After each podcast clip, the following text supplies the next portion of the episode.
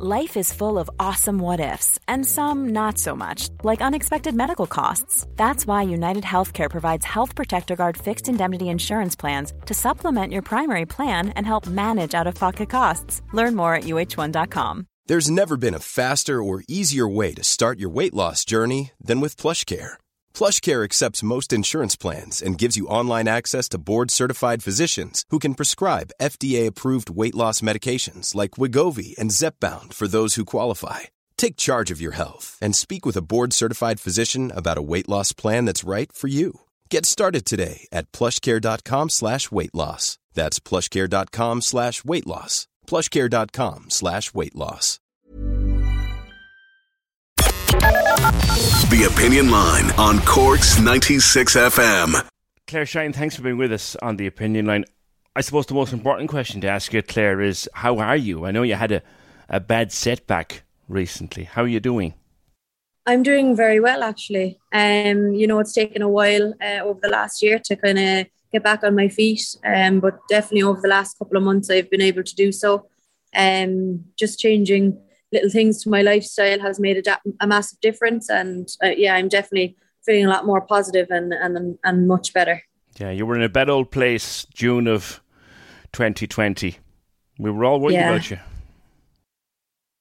I know um, it was a very scary time, not only for me, but for a lot of people, you know, back home in Cork.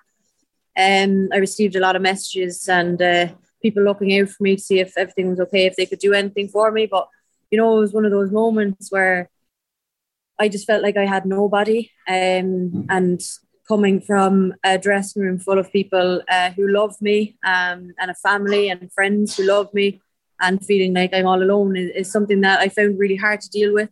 Mm. Um, you know, it's part of, of having a good mental health is being able to speak to people and open up and, and be honest about how you're feeling. And that was just a place that I wasn't in.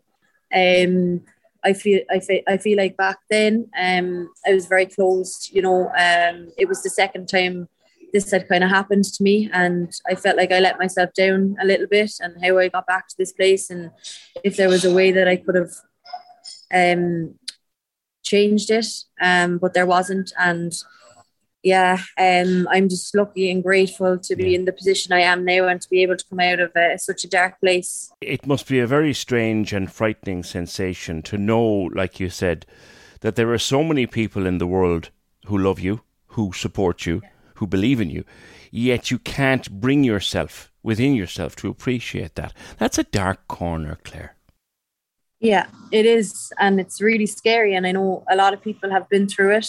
Um, you know, I walk in to the dressing room and I see all my friends and, and see everybody, and they're all laughing and joking and smiling. And you know, I always have a smile on my face too, but inside I was extremely depressed, and in in certain ways, I didn't even want to be there. Um, which is devastating, you know, because I, I'm one of the lucky ones who get to do what I love every single day and not being happy and not being able to enjoy that is just it's it's devastating. Um, but I can see that now. Um, but whereas back then, you know, I wasn't in a mindset where I was I was happy at all in what I was doing and and who I was with and you know being a professional footballer is something I've dreamed of since I was five years old and then I got into this the position and the situation and you know I, I just I couldn't enjoy it.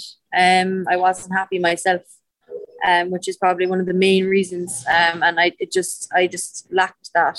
Mm. It really, it really, it really does define how it's an illness, doesn't it? In that, yeah, you know, there was no reason in logic for you to be as unhappy as you were, and yet you were. Of course, um, you know, I do what I love every single day. I get up, I go training. Um, of course, there's some days that are harder than others. Um, and back then it was just constant. It was just every single day. I was like, I don't want to do this anymore. I don't want to do this anymore. And it just got back. In my mindset then changed, and you know, I didn't want to be here anymore, and I, I, I just couldn't grasp that. I, yeah. I just found it really hard to deal with. Um, you know, when you go down this dark hole, and it's very, very hard to come out of. Um, um, but yeah, as well as part of my mental health, you know, I, I have an addiction with alcohol. Yeah. Um, and I'm down that slippery slope. Um, you know, I've loved alcohol since the minute it, it touched my lips when I was um, when I was quite young. What what age were you? Sixteen. Um, when I first had my first drink. Um, how, how long did it take to get into trouble with drink? Um, I was twenty three mm. when I first went in and got help from it. You know, I was playing for Glasgow City at the time, and you you know, they could really see it in me. Um, there was a couple of occasions I turned up to games um, from the night before and smelling of drink and even still drunk and which is just not acceptable you know i had girls in that dressing room who really looked up to me and i was turning up in this state it was just something i had no control of over. I was powerless uh, in that sense. It was like uh, it completely just took over me and, and i had no say really in, in what i was doing. Um, and in that point in my life um, it was glasgow or not glasgow sorry cork city who uh, referred me to um, Andrew, who was my the fella who really looked after me inside in um, the treatment center in Douglas. It's a drug and alcohol center. It's mm. more of a lifestyle change in my eyes. Um, he taught me things I didn't know about myself and, and self control and, and to be able to kind of do things without alcohol, not revolving around it and, and, and enjoying the simple things in life, which was the first time I have ever had ever been able to do that. Um, it was a scary time. Uh, went on for years, you know. Um, but to be able to come to terms with it and, and and to be in the position I am today, you know, I'm grateful for Cork City for for putting me in touch with Andrew um, mm. and starting off my recovery program. Yeah, your your first thoughts of ending your life came in, in 2018. Yeah, um, well, when I was 18, um, I was in Pieta House. Um, I was in and out for weekly sessions for three months. Um, I started experiencing pan- panic attacks, uh, which kind of interfered with my life. You know, I wasn't sleeping. Um, I didn't have a good appetite. I was drinking uh, quite a lot. Um, and I became really suicidal at Christmas 2014. Um, and that's when I went into Pieta House for the first time. Um, you know, and it's something, it was a place where I learned a lot as well about mental health and, and suicidal thoughts and panic attacks, etc. Um, and, you know, when I came out of Pieta House the first time, I thought I was cured. I thought this was it. Great. You know, I'm back on track, which is which isn't the case. And I came out and I just went back to doing what I was doing. Um, and as the months went on, I found myself back to square one. I was back in Pieta House. Um, and at this point, I was actually over in Glasgow City, so I had to come back from Glasgow City and um, start again with Pieta House. Um, and you know, it was just something that I didn't know what to didn't know a lot about. I didn't understand why I was going through this or, or what was even happening to me. So, um, it was just a really scary moment um, and period in my life, even at that age. And then when I came again, came about again into 2018, um, I was actually suicidal for the whole year. I, am not going to say that um, it was just something that came upon me. It was something that I thought about for months and months, and I was trying to do the right thing, and it just wasn't happening. You know, I was in um, serious bother with, with alcohol as well, and I was drinking maybe four or five, six nights a week. Um, and I started to lie about it, and and before I knew it, I was,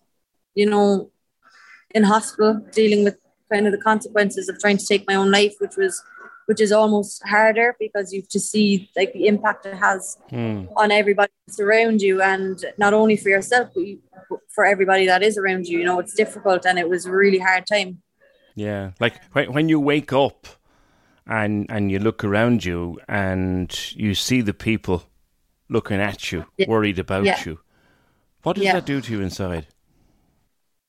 Oh, the guilt to this day still affects me. You know, it's something that I'm still working on um, and trying to get on top of. It's it never really gets better. Um, I mean, I have a great relationship with my friends and my family, and now, um, but there was a, a time where I didn't have a, a relationship with anybody because of what I was doing and my actions, and it just I just lost all control of myself really, and I forgot who I was, or I not even forgot, but I lost everything um, that I had worked towards. Um, and as the time went on, it just got worse. Is there a split, Claire, in, in a person's head when that's going on? In that there you are, you're so honest about it, reeling out of control. Is there kind of a split situation where you, you actually watch yourself going out of control and know you're going out of control, but you're powerless yeah. to stop it? Yeah, and I found that in my relapse last year in 2020. Um, like I knew what was going to happen. I knew the consequences. I knew how this was going to make people feel. I knew how bad um, I, it was going to make me feel and how suicidal I can become. Um, and yet I was still doing it. I couldn't control it. I couldn't stop it. Uh, it just it the power it has over you um, is frightening.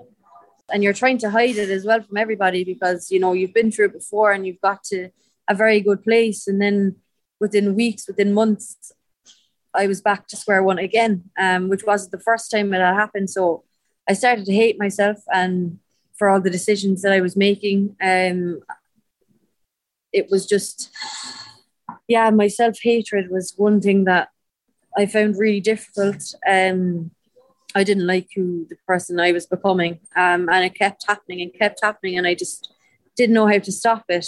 Um, and that's when I ended up in hospital over here in Glasgow, um, 2020, June 2020, where I went through a, a detox phase um, in hospital. I was there for a month, um, which was a really kind of difficult period. You know, you go into hospital, and you don't know what to expect. I was in a psychiatric ward. Um, and not only do you have to kind of deal with your problems, but you have to be able to manage the 20 other patients that are in there too because you don't want to trigger them they don't want to trigger you. So it's it's hard to kind of build relationships um, which i actually managed to do after a number of days that i was in there. Um, learning from people who have been dealing with these issues their whole lives you know a lot older than me and, and being able to see or listen to them and knowing that i'm still young and i can still put it right was a, a massive changing point in my life and now that you are well again, and, and we hope that that continues, Glasgow City and before it, Cork City, they've both been extraordinarily kind to you, even in your darkest moments. Yeah, they have. Absolutely, they have. You know, um, especially over here in Glasgow City, they've they've seen me at my best and they've seen me at my worst, and and they've never given up on me. How important is that, Claire? it's so important to have a good um, support system around you, and it's the best it's ever been in my life at the moment. Um, I've constantly got people who I'm in touch with. Uh, you know, if I'm having a bad day, and you know, I can reach out to my teammates now and, and let them know. And you know, once I do get it off my chest, it, the day becomes to to be a lot brighter. Um, and I'm I'm glad and thankful that I am in this position, you know, to to be able to speak about it and to be open and to have um, that platform to be able to help all other people as well, which is a massive uh, part of my recovery too. To be able to help people and open up and and let people and to be able to relate to people. And for for people who were desperately worried about you last year, it was such a it was an indication of just how well regarded you are that it was Vera Pauw's tweet told us you were okay. Like the international manager is tweeting to let people know you're okay. That's the level of respect in which in which you're held. How does that feel? Yeah. Um, you know, it's crazy. You know, I touched on it earlier how all these people were tweeting and and it was everywhere it was all over social media the messages that i had and i still felt like i didn't have anybody and that's how powerful it can be at wow. times. Wow. Where, you know, I had just got my first start for Ireland in, in that March, in that February. And then a couple of weeks later, I was in a relapse that I used to have nightmares over. And it's just so quickly how it was able to turn around. And now I can kind of appreciate and understand where people were coming from, where they do have this respect for me and I have that respect for them. You know, it works both ways. And I'm just grateful to have that many people behind me and, and to help me. And, and I know that and I can see that now. Um, and I just like to be able to remind myself yeah. that I do have a lot of support behind me, no matter if it's good or if it's bad. Uh, if I'm doing good or if I'm doing bad, you know, there's always people there, and, and it's nice to have that Cork um, kind of background behind me as well, you know. You're a mental health ambassador as well with, with your club. And I think on this week that it is Mental Health Week, there's probably a lot of young women, a lot of young men too, but young women like yourself. Uh, they've got everything they need in life. They've got a good life, good job, very happy, surrounded by friends and family and those who love them. And yet they, yeah. they have this internal hate of themselves. What advice, if any, can you give them, Claire, as someone who has been there and, and only recently? Just that if you if you do find yourself struggling and you're in a dark place, you know, there's so many people out there that love you unconditionally. And when you're in that place, I know it's really hard to kind of see that and understand that. Um, and just to be able to be open and to be honest, like I love opening conversation around mental health and suicidal thoughts because when people bring up the the conversation around suicidal thoughts, you know, they're they're like almost like take a step back. They go, they don't understand it. They don't get it. They don't see it as something that happens like every day, whereas it is something that happens every single day. And, and the, the amount of people that are taking their own lives everywhere in the world, male, female, kids, adults, you know, it's it's happening. And the more we get the, the message out that it's okay not to be okay, um, and to be able to be open and honest and, and have the support around you is just so important. Um, especially being able to, like, I, I speak to my teammates all the time, and I'm lucky to be in that environment. But there's people who don't, um, and being being able to open up to their friends or their family is really important. And I would encourage anybody to, do it, no matter how small they think it is. Like in your life, it's a big thing um, and that you're so brave to be able to open up and, and to be honest. And I just think that's something that we all need to learn. Um, that everybody goes through things in life, um, and some things can be unexpected. But everybody goes through things, and everybody can relate on some way um, to having down days, especially. And I, I just think opening up the conversation and and to reaching out to people is really important. And that's what we wanted to do with you today, and, and, thanks for doing it. Finally, how good is it to be back playing and training and fit and healthy?